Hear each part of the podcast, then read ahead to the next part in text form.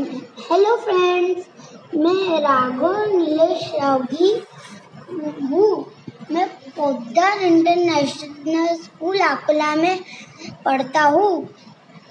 आज मैं आपको शिवाजी महाराज के बारे में कुछ बातें बताने जा रहा हूँ।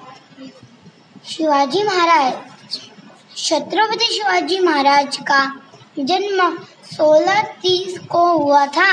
उनका जन्म पुणे शहर के जुन्नर शहर के में शिवनेरी किले में हुआ था। उनके पिता का नाम शाहजी भोसले और माता का नाम जीजाबाई भोसले था। छत्रपति शिवाजी महाराज ने मराठा साम्राज्य की स्थापना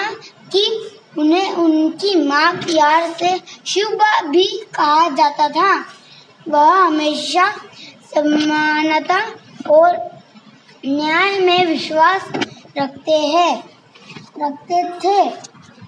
उनके साथ विभिन्न जातियों, पंथों और धर्मों के सैनिक लड़ाई पर जाते थे। पंद्रह वर्ष की आयु में उन्होंने विश्वास विश्वास सैनिकों को इकट्ठा किया, जिन्हें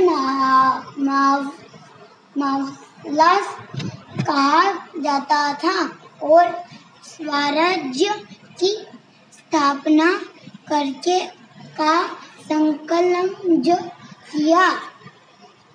उन्होंने अपने सैनिकों भी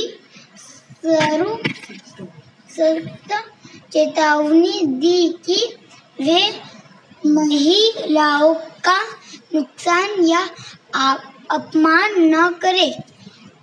तीन अप्रैल सोलह अस्सी को शिवाजी महाराज को रायगढ़ में बीमारी के कारण निधन हो गया थैंक यू